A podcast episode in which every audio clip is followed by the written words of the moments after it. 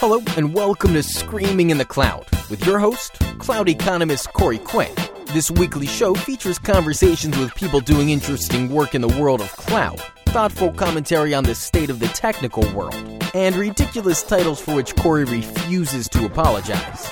This is Screaming in the Cloud. This week's episode of Screaming in the Cloud is generously sponsored by DigitalOcean.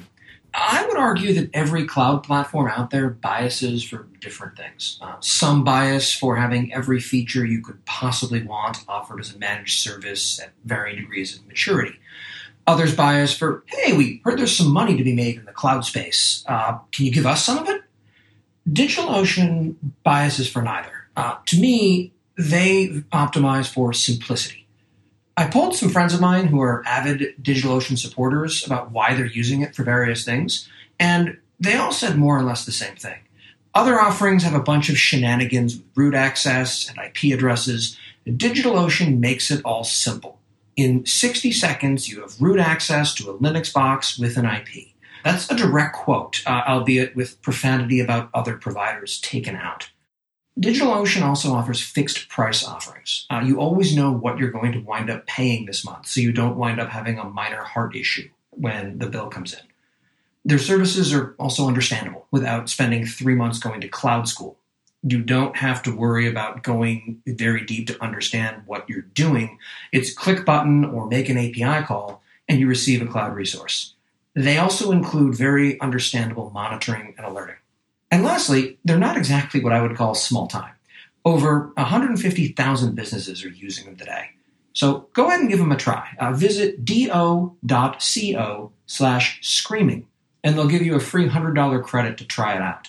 That's do.co slash screaming. Thanks again to DigitalOcean for their support of Screaming in the Cloud. Hello and welcome to Screaming in the Cloud. I'm your host, Corey Quinn. I'm joined today by Jerome Petazzoni, uh, formerly of Docker. Welcome to the show, Jerome. Hi. so you were a Docker for eight years and just recently wound up leaving. I mean, that's long enough to be declared legally dead. Uh, that's effectively an entire career and a half if you go into a non-tech company. What's it like uh, having left a company having having been there that long? Well, that, that was the first for me. Um, all my previous work experiences had been uh, stretches of one year, two years sometime, and then I would switch to something else. Um, I feel like I cheated a little bit with Docker because I made it last longer just by uh, switching hats uh, often enough uh, from the very early days uh, where it was like uh, almost literally six guys in a garage. It was not a garage; it was like some um, co-working space in Soma, but that's as close as it gets to a garage around here. and then going through this evolution of uh, becoming this uh, wannabe competitor to Heroku, um, managing a team of amazing SRE folks, and uh, eventually the, the pivot to Docker, and then accidentally becoming Docker's evangelist and developer advocate. And eventually, after a few more years, um, reducing the number of talks I was doing at conferences to focus on workshops and tutorials and, and that kind of thing. And, and at some point, being like, okay, I, I need to take a break from all this. And um, yeah, and that, that took almost eight years. Yeah. And during that time, Docker itself went through a fantastic roller coaster ride.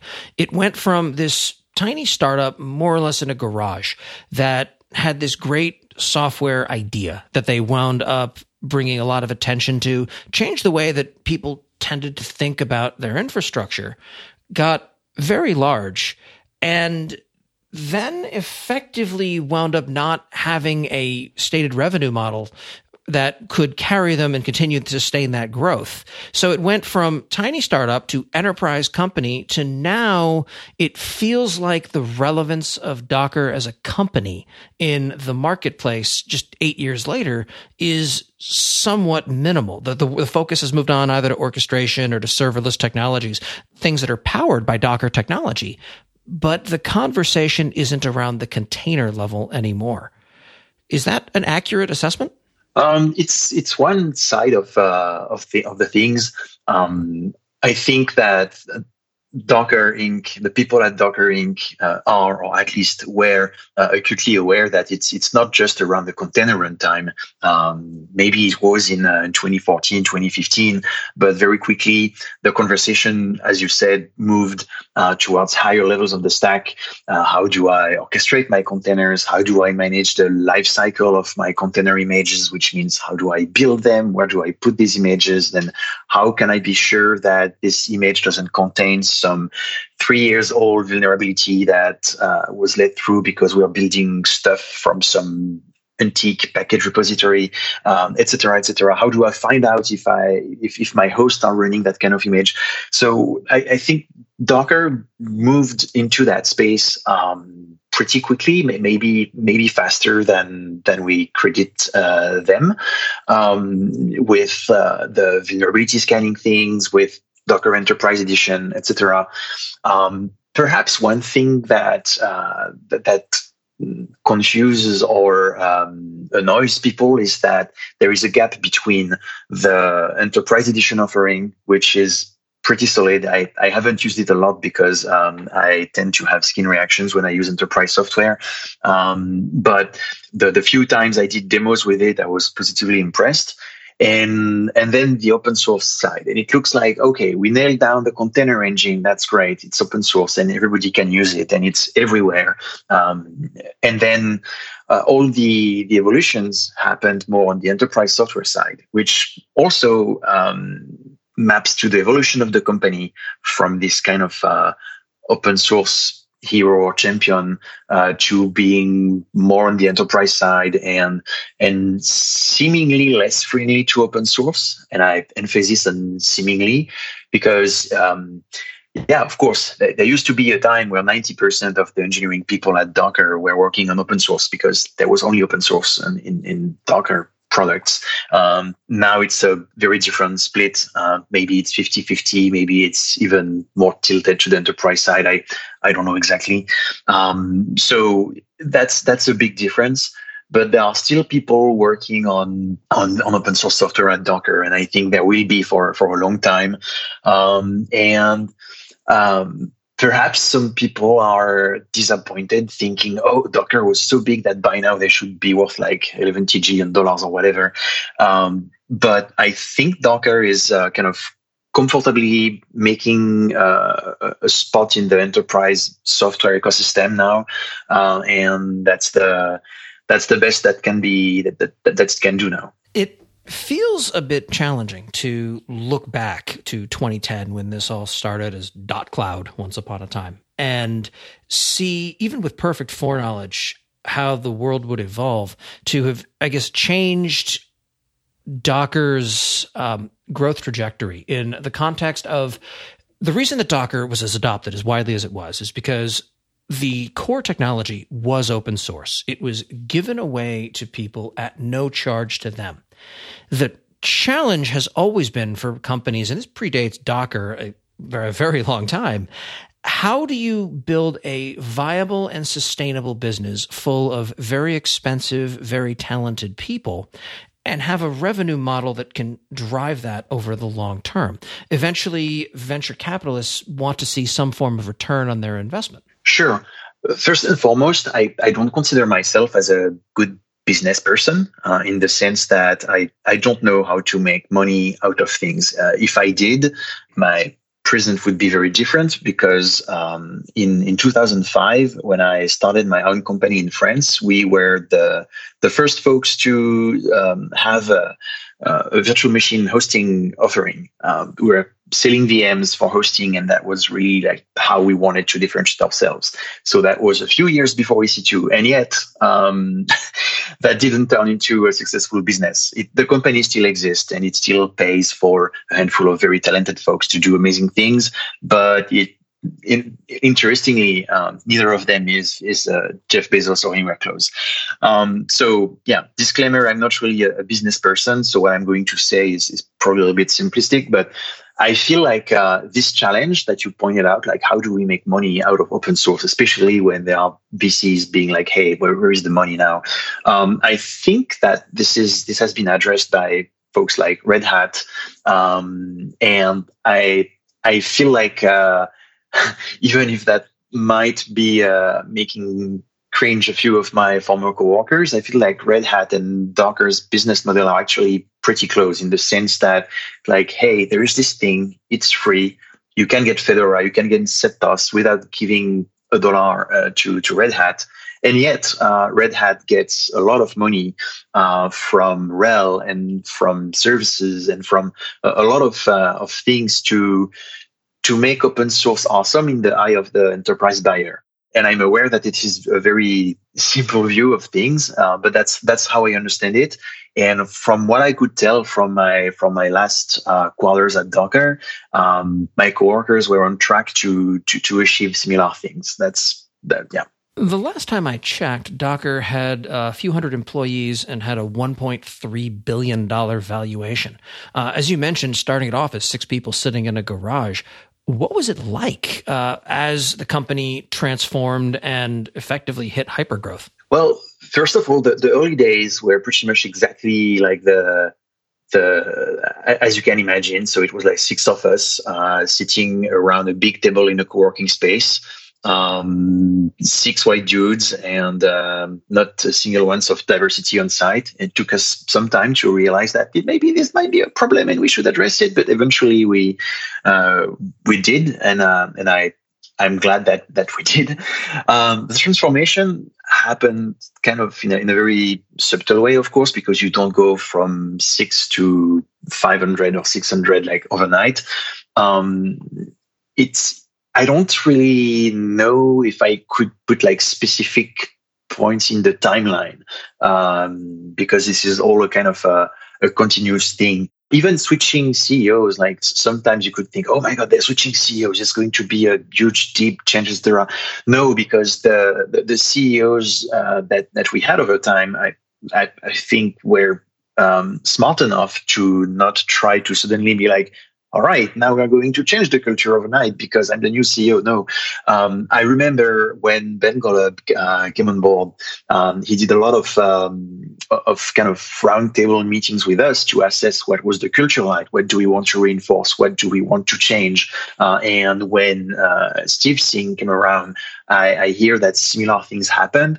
I was not part of that uh, because I was not physically in the office at, at, at that time, uh, and my my role in the company also evolved. Um, so it's really hard to uh, to put the finger on on the the specific point in time where when things changed. But of course, yeah, um, at some point we went from garage startup um, to uh, to to to enterprise software, and of course, a lot of people feel either unhappy or frustrated about that because it's not, it's a different atmosphere. It's like, oh my God, we have all these people in, in suits. What are they doing? I think they're sales, right? Yeah. And they bringing that thing that we call revenue. Huh, interesting. That's new. Um, so a lot of change happened, but they were pretty gradual and yeah, I don't deny that some people probably woke up overnight and were like, "Oh crap, that's not the, the company I, I, used to to work for and, and love and whatever." But, but I think that these changes were necessary.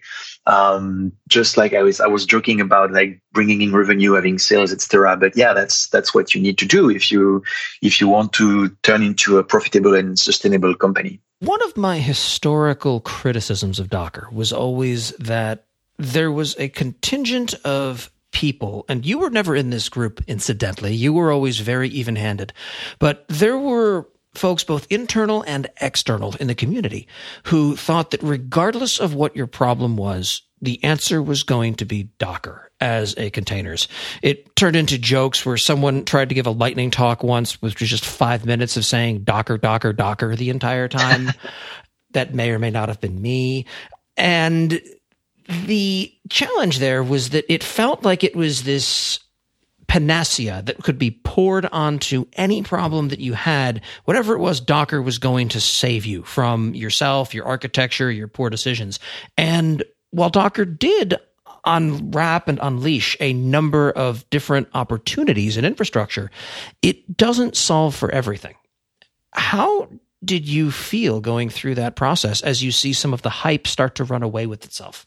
I, th- I think um, at first I didn't notice it, and uh, I feel bad about it because um, as you pointed out, like there are lots of people who are extremely enthusiastic about Docker and be like, yeah, it's going to be the best thing since sliced bread. And um, some people inside the company, some people outside.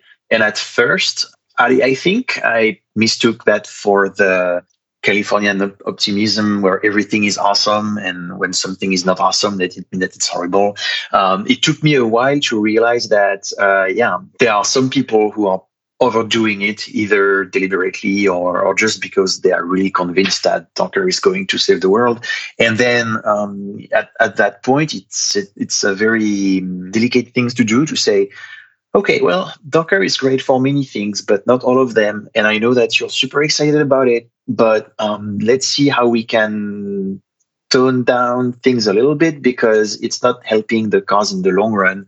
Um, if we try to have people um, run replicated um, MongoDB shards as the first thing they do on Docker, it's probably not going to end well, and and nobody wants that. We that I think um, at some point the answer I I built for that is all right I'm, I'm not going to debate if you can do everything with docker or not because you can you can probably do everything. I mean if you're MacGyver you can probably build a um, a, a or whatever with just a screwdriver and a little bit of duct tape um, so sure uh, but my my point was more to say okay let's start with the easy things and so stateless applications, something like uh, new that low impact.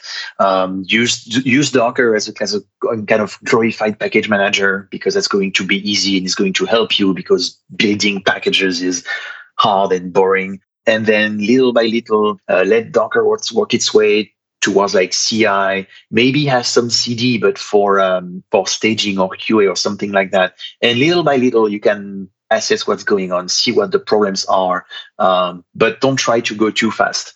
And I, I, think internally it has been a very difficult balancing act uh, between pushing forward a moderate message uh, because we don't want people to to to get burned, uh, and also you you have to um, to have some enthusiasm and to be convincing and say, yeah, this is awesome. Let's let's do it, etc. Um, so just because that's the way it works, like that's the that's the way it works. Well, first for me as as a European looking at the Californian startup culture, as I was joking earlier, like everything is awesome, and if something is not awesome, it, it's probably like because it's really horrible. Um, so you have to kind of uh, be super enthusiastic with your customer, with your users, with your investors, with everyone. Um, and so if, if you're not, then people are going to think, oh, they, I, it's weird. It, that that person didn't say awesome five times in the last two minutes, so something must be wrong. Uh, so so that was the difficult uh, balancing act. It was um, having a positive message and also being able to tone down when when things uh, were kind of overinflating the, the abilities of Docker, etc. One of the early talks that I gave in my speaking career was sort of a breakout for me, where I got up and gave a talk about things that I really didn't understand how Docker could address. And what I expected was that people who heard this talk would excoriate me. They would tear me to pieces and say, haha, idiot, you don't understand how this works. Here's the answer. And instead, that talk got picked up at roughly a dozen conferences, and people really started to care about it. And I was blown away by that. I just assumed that I was the dumb one, that I didn't understand, oh, networking in Docker isn't an issue. You just do this, this, and this. And in time, that talk did have a shelf life where now almost everything I pointed out is no longer an active concern. There has been enough development in the space that surprise things that were problems three years ago aren't anymore. But at the time, that was eye opening for me. It was transformative to think that, wait, if I don't know how this works and other people don't know how this works, are we just all kidding ourselves? Yeah, and so that that talk for the viewers is I think you're referring to Heresy in the Church of Docker, and it's it's an amazing talk. Um, I've seen it at least two times, and uh, I've enthusiastically um, how do how can I say that? Um, there was a committee in the conference wondering uh, if that Doc would just be like rambling and ranting and trash talk or inappropriate or whatever. And I say, no, no, no, I've seen that talk. It's great. You want it at that conference. Um, so um, I think there are first about that talk, as you pointed out, there are many things um, that you that that you noticed. Oh, this this didn't work as expected, and Docker seems seems weird in, in that regard. And how do we do this? And you are not the only one, obviously. Uh, and I th- I think um, it reminds me a little bit of that amazing talk about the security of systems um, called something like uh, we're like big big bags of big bags of water or something like that, like unsafe at any speed, explaining that um, the computer security is just starting to to get somewhere and makes a parallel with car security, where in the in the past car security was just horrible and you you, you would die in car accidents uh, all the time because the car was unsafe at any speed. And then we added airbags and car frames that kind of uh, uh, deform better under shock etc etc we started catering to the weak. Yeah it happened. Yeah except for the fact that the weak is like 100% of the population. and I think for, for, for, well, for computer security, we're kind of getting there as well.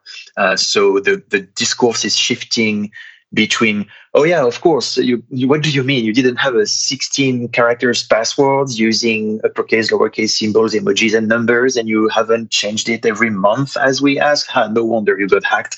Uh, so the, the discourse is evolving towards something that is actually possible for normal human beings. And I think for, for Docker, it was the same thing.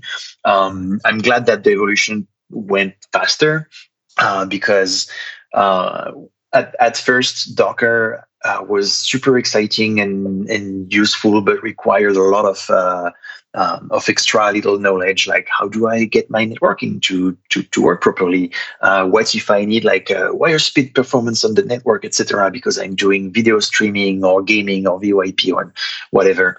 Um, and little by little, we addressed these things. Um, and in in I would say kind of multiple tiers. Like the first tier is like, hey, this is a little recipe that I'm going to share with you it's a hack. Um, it's going to be weird, and maybe you're not going to like it, but but it will do the trick, and it will let you kind of uh, ram down that roadblock and continue on your fantastic Docker journey, etc., etc.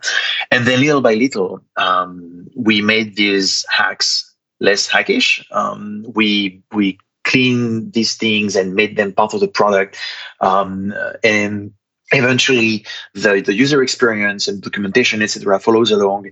And uh, and at some point you you reach the point where if you want to do that network thing then it's documented and it's there and there are uh, blog posts and explanations and, and all you need uh, so that it, it works well. Um, so your your talk pointed out a lot of these early hacks and early uh, I want to say misconceptions, but maybe mis misexplanations would be better. Uh, and and that was great because personally, when I watched that talk, uh, it made me realize uh, the areas where we needed to improve uh, because it's really hard when you're when you're using Docker since uh, like half a decade and you're trying to have a an objective look on it to to figure out okay what are the pain points. It's it's hard. Um, so having um, smart people do that thing and then point out the, the, the issues they had was extremely helpful, uh, at least for me. It's always a challenge too when you have an emerging technology come out and companies that can iterate rapidly or are just starting out and able to dive directly in to whatever that technology is. That's exciting and it's fun and you fail fast and you learn things and uh, technology progresses quickly the other side of it is the large enterprise companies that uh, some would call stodgy, others would say they have actual revenue and agreements to, to contend with. They have compliance concerns. They have legacy software that does not support being deployed in completely new ways without some serious rework. And I feel like with any exciting technology, there's always going to be some form of long tail as companies start progressing to a point where, for example, containerization becomes viable. But in less than a decade, what fascinates me is that Docker has more or less gone from this thing that hobbyists and experiment uh, types type to tend to use to something that is relatively mainstream to now it's progressed almost to the point of being part of the plumbing. It's not something that needs to be actively thought about in quite the same way. Today, it feels like that decision point has been moved up the stack to your selection of orchestration t- tooling. And down the road, potentially even that's going to wind up being eaten as things slowly move up the stack and things that used to be complex now become commonplace and just work. How do you see the orchestration battle playing out? Uh, relatively recently, I believe Docker, it, uh, well, as a company, wound up supporting Kubernetes as a first class citizen for a lot of their orchestration needs. Sure. Um, I I think just as you pointed out that things are going to move up the stack. So first of all, that the yeah the engine is not really relevant anymore. Yeah, okay, you're running containers. You're probably running them on Docker. You can also use other container runtimes, but for now, um, most folks run that on Docker, but just because it, it works and it's kind of uh, not relevant anymore. I I think uh, that in the future, um, things will continue to shift the same way that things shifted, for instance, for uh, for hypervisors. Even in the open source side on, on Linux, it used to be like, oh, are you running Xen or are you running KVM? Um, both had their pros and cons. And nowadays, I don't even know which one uh, EC2 is running. I, I I, I, used to know, but uh, I think they changed maybe multiple times. Um, so I have no idea. And, and honestly, I don't care. I, I, used to care because it was useful to know the, um, the intricacies and details and be like, oh, this is using Xen. Therefore, I know that the spinlock implementation is going to behave in really interesting ways, and I need to know that. Um, but eventually, that becomes irrelevant and part of the plumbing. Um, and I think that uh, each time that we make um, a significant improvement in, in, in, in, a given space, uh, we just push the envelope one step further. I'm, I'm going to give one an example that that probably was the one that opened my eyes on this. Uh, if we think about these uh, highly available uh, distributed key value stores uh, that were and still are very popular when you need to to store important stuff. So I'm talking about like Zookeeper, etcd, Consul, these kind of things.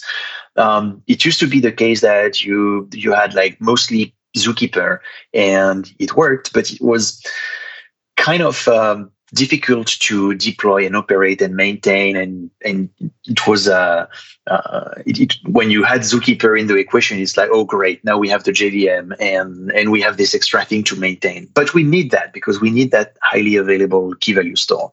And then I remember when etcd came along, um, that was suddenly um, a kind of, I mean, to me, like the, the SRE person speaking, it was kind of a revolution because setting up etcd was super easy. And of course, we knew it was it was new, so there would be some rough edges, etc., etc. right?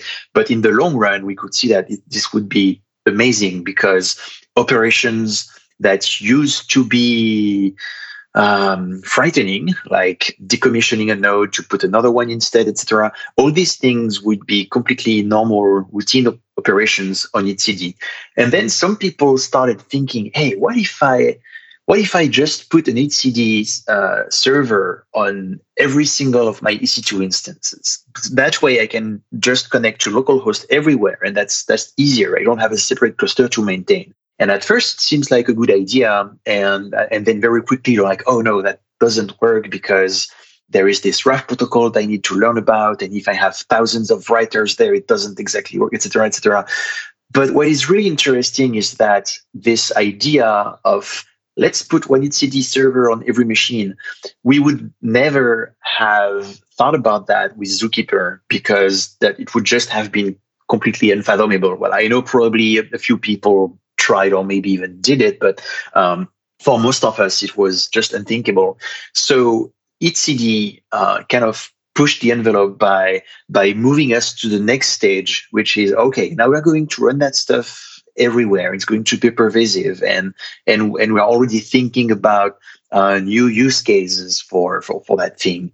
And I think that um, this this is a this is progress in our space. We have something that used to be kind of uh, experimental and special, and and then at some point it becomes mainstream. And when it becomes mainstream, then a lot of people uh, who did not uh, want to touch that technology with a 10 foot pole suddenly can embrace that technology and these people have new ideas uh, that uh, the older people didn't didn't have and and that that's how we we make progress so i think that we're going to see similar things on the orchestration space uh, now that um, we we have kubernetes that is a really solid and and complete and and awesome offering. Uh, we still have stuff like Mesos and Swarm on, on the side when you have some some specific needs. So I think that um, at, at some point um, there are applications use cases that, that are going to to appear just because something like Kube becomes pervasive. Just because we can you can rely on the fact that you're going to have Kube everywhere. So instead of being like huh maybe we could do this but we need the customers to have kubernetes and that's too small of a, of a market to to really think about it instead you can be like okay to to use our stuff people need kubernetes but almost everyone does so so so let's do it um, Docker did that in some ways. Uh, Kube is going to do that. I don't know what's going to be next because I, I don't really define myself as a visionary person, believe it or not. Uh, but I think that that this is what's going to happen. As things like Docker, Kubernetes, etc., have become pervasive, it feels like we are on the cusp of being able to have an application and a configuration written in YAML or some other language, uh, please don't email me talking about uh, how JSON is better. I promise I don't care. It you were approaching a point very rapidly where that's all it takes to deploy an application or a workload to any cloud provider. So in near real time, you'll be able to arbitrage between different providers for cost reasons or for different service offerings in different locations. Do you think that we're heading to a point where who our cloud provider is stops mattering? Um, I th- I think uh, that it will stop mattering for some applications, but but still matter for others. Uh, what I mean by that is that um, if if we if we look to the past, uh, in theory, if you put everything like your whole application in Puppet or Terraform or use Ansible or config management all the way, in theory, your choice of infrastructure shouldn't matter too much because it's abstracted by the wonderfulness of config management, right? Right, right. Uh, the reality is a little bit different because um, each infrastructure has its own little different things, and uh, even if Docker helps to kind of play in that field, um, there are still a few differences. Like for instance, uh, oh, you're using um, maybe Dynamo or SQS or something like that. What's the equivalent if you move away from AWS? Um, and conversely, uh, Google Cloud Platform uh, came around with GKE, which um, at least uh, until the end of 2017 was by far the best managed host uh, offering of, of Kubernetes um, that may change, of course, now that both AWS and Azure are have their own offering and and obviously uh, try as hard as they can to catch up. So I think that for for some applications. Um, it will be really easy to migrate, like e- easier than ever. Um, not just because of Docker; it's more like Docker moved the the, the slider a little bit. Uh, so now that there are more applications that are easier to migrate. Um, but obviously, uh, if you have a big complex application relying on, uh, on, on APIs and services specific to a given provider, or just because the sheer size of, of your data uh, means that moving around is, uh, uh, let's say, complicated, um, then Docker or not Docker, Kube or not Kube, that, that's not going to change anything. Um, so yeah, TLDR, that it will help a little bit, of course, uh, but it, it won't be like the suddenly the, the magic wand that makes um, uh, hybrid deployments and, and cloud portability a thing overnight. To that end, all of the major cloud providers have at least announced, if not rolled out, a managed Kubernetes service.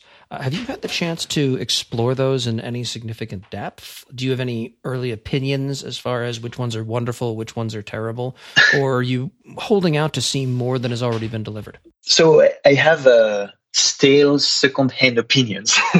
uh, in, in the summer of 2017, um, I spent a lot of time with uh, folks who had decided to go to production on, on Kubernetes, and um, the back then uh, the, the, the big takeaway was that GKE was really fantastic and everything else sucked. That was before um, AWS and Azure rolled out uh, their their offering. Um, so I would expect that things are going to uh, to, to, evolve. Um, so and, and, here, honestly. Um, I don't have any provision or, or anything like that um, because I it's really hard to get an idea of uh, not only the resources but the roadmaps and also the priorities like internally of, of these different uh, people so i think in that case choice is good uh, that means that a lot of people who wanted to have managed uh, kubernetes clusters uh, don't necessarily have to move to GKE. They they can also explore. Um, I think it's EKS and AKS on on AWS and Azure. Yeah, so then I I don't have a, a particular preference myself, especially given the fact that now I'm I'm I'm not on call anymore since a few years now, but I, I don't even have a vested interest either way. Um, the the only things that uh, the, the only uptime that I care about now is uh, the uptime of my blog, which is basically static pages. So I don't really need a kube cluster for that. Um, yeah. So sorry, I, I don't have a a, a nice quotable answer on that. no, no trouble at all. It's it's one of those areas that's still very actively undergoing development, and we're still yes, seeing absolutely yeah. different companies coming out with these in new and interesting ways.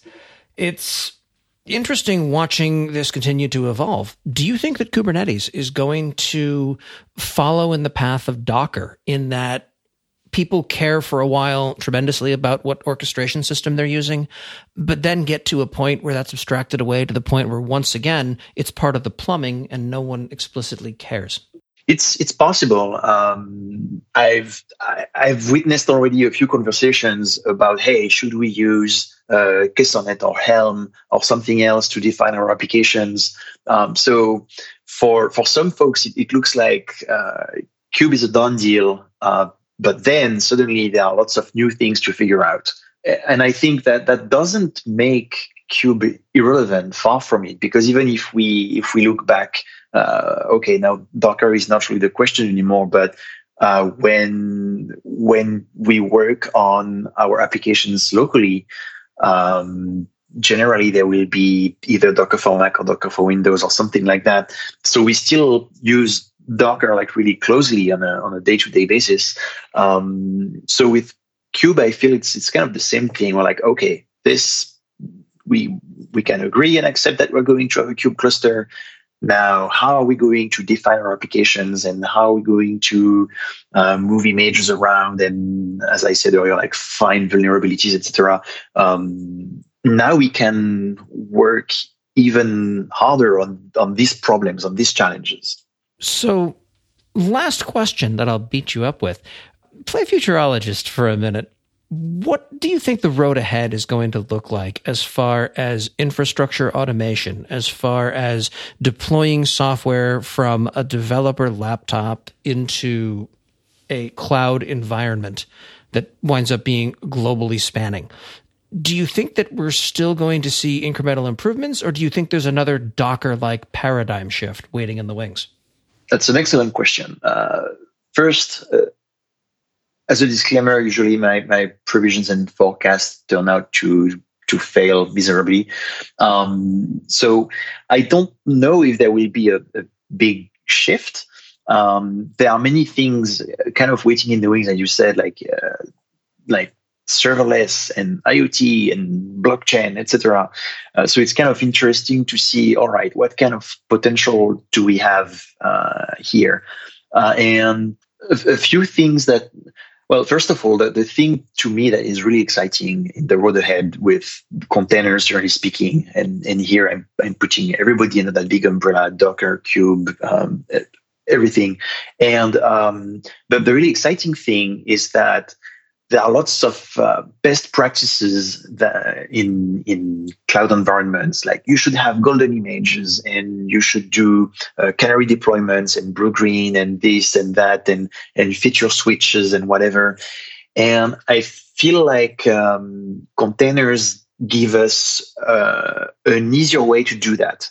Um, for instance, immutable infrastructure used to be something that maybe Netflix was doing and maybe AWS themselves um, and, and, and, a few other folks. But um, when you really kind of dive in the trenches and, and ask people, uh, that that's that stuff is hard and often it can be um, it, it, steps on the brakes of innovation because now each time you want to roll out a single line of code it has to be baked into uh, an AMI and um, then that that servers have to be replaced etc etc and that takes a while and and the tooling for that is huge and complex. So with containers that tooling becomes easier, faster to use, etc., etc. Uh, so we can have immutable stuff uh, with uh, uh, 10 seconds between I, I, put my line of code and, and then I get images built and pushed and, and, and on my servers. Um, so that's that's exciting. Um, there are certainly other things that are going to make these uh, these workflows easier. There are certainly new workflows that are going to appear, uh, new stuff that will that will seem even better than than the feature switch canary blue green deploys that we do today. Um, but I I don't know for sure what they are. Uh, otherwise, I would probably be like gathering a team to to create a startup around that. Um, so no, I, I I don't really have a, a good forecast on that unfortunately. Thank you very much for sharing your thoughts on infrastructure. Uh, one last thing before we call it an episode. You've been very active lately and maybe for a while, and I just started noticing it more recently on Twitter, talking about a variety of different topics that aren't directly tied to technology. Um, English as a uh, not primary language. Uh, you've talked about mental health. You've talked about diversity. You're basically using a short form communications method to have very in depth, uh, almost essays in a way that flows naturally. Uh, I'll throw a link, a link to your Twitter feed in the show notes. But what's sparked your use of Twitter as a platform to have that type of conversation?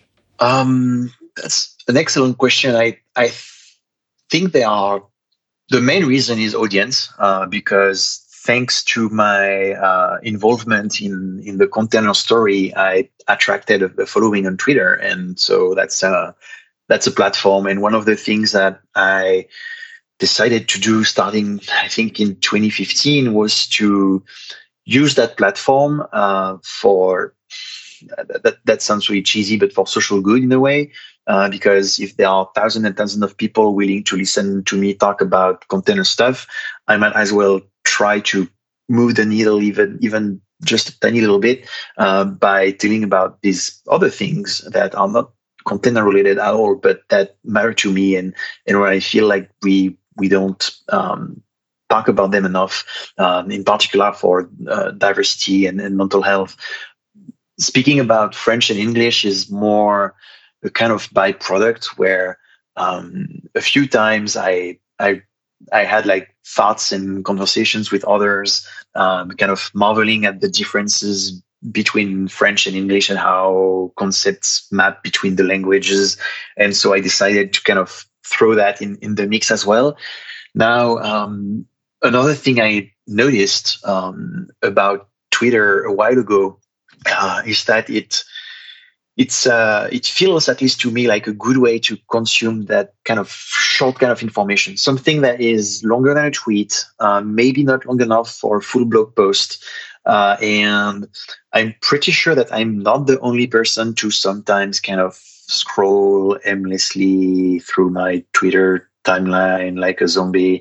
And i think other people do that as well. And, and i I, I noticed that if there is a link to a blog post, um, perhaps I will read it, but most likely I will um, start it um, and and then perhaps later I will read it. Perhaps if it's a thread, it's short enough so that I can invest a little bit of time into that and and if, if i'm bored i can just scroll past it and it's quick i, I don't need to leave my timeline. I don't need to open um, a web browser, which on, on the phone is not really a good experience uh, because 90% of the screen surface is ads and other stuff. Um, so I felt like Twitter was a good outlet for that.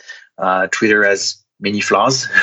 um, and I don't even want to start talking about them, but I, I feel like it was a, a good outlet for, for these short, um, yeah, microblogs kind of. Yeah. Perfect. Thank you so much for appearing on an episode of Screaming in the Cloud, Jerome. Uh, my name is Corey Quinn. This has been Screaming in the Cloud. This has been this week's episode of Screaming in the Cloud. You can also find more Corey at screaminginthecloud.com or wherever fine snark is sold.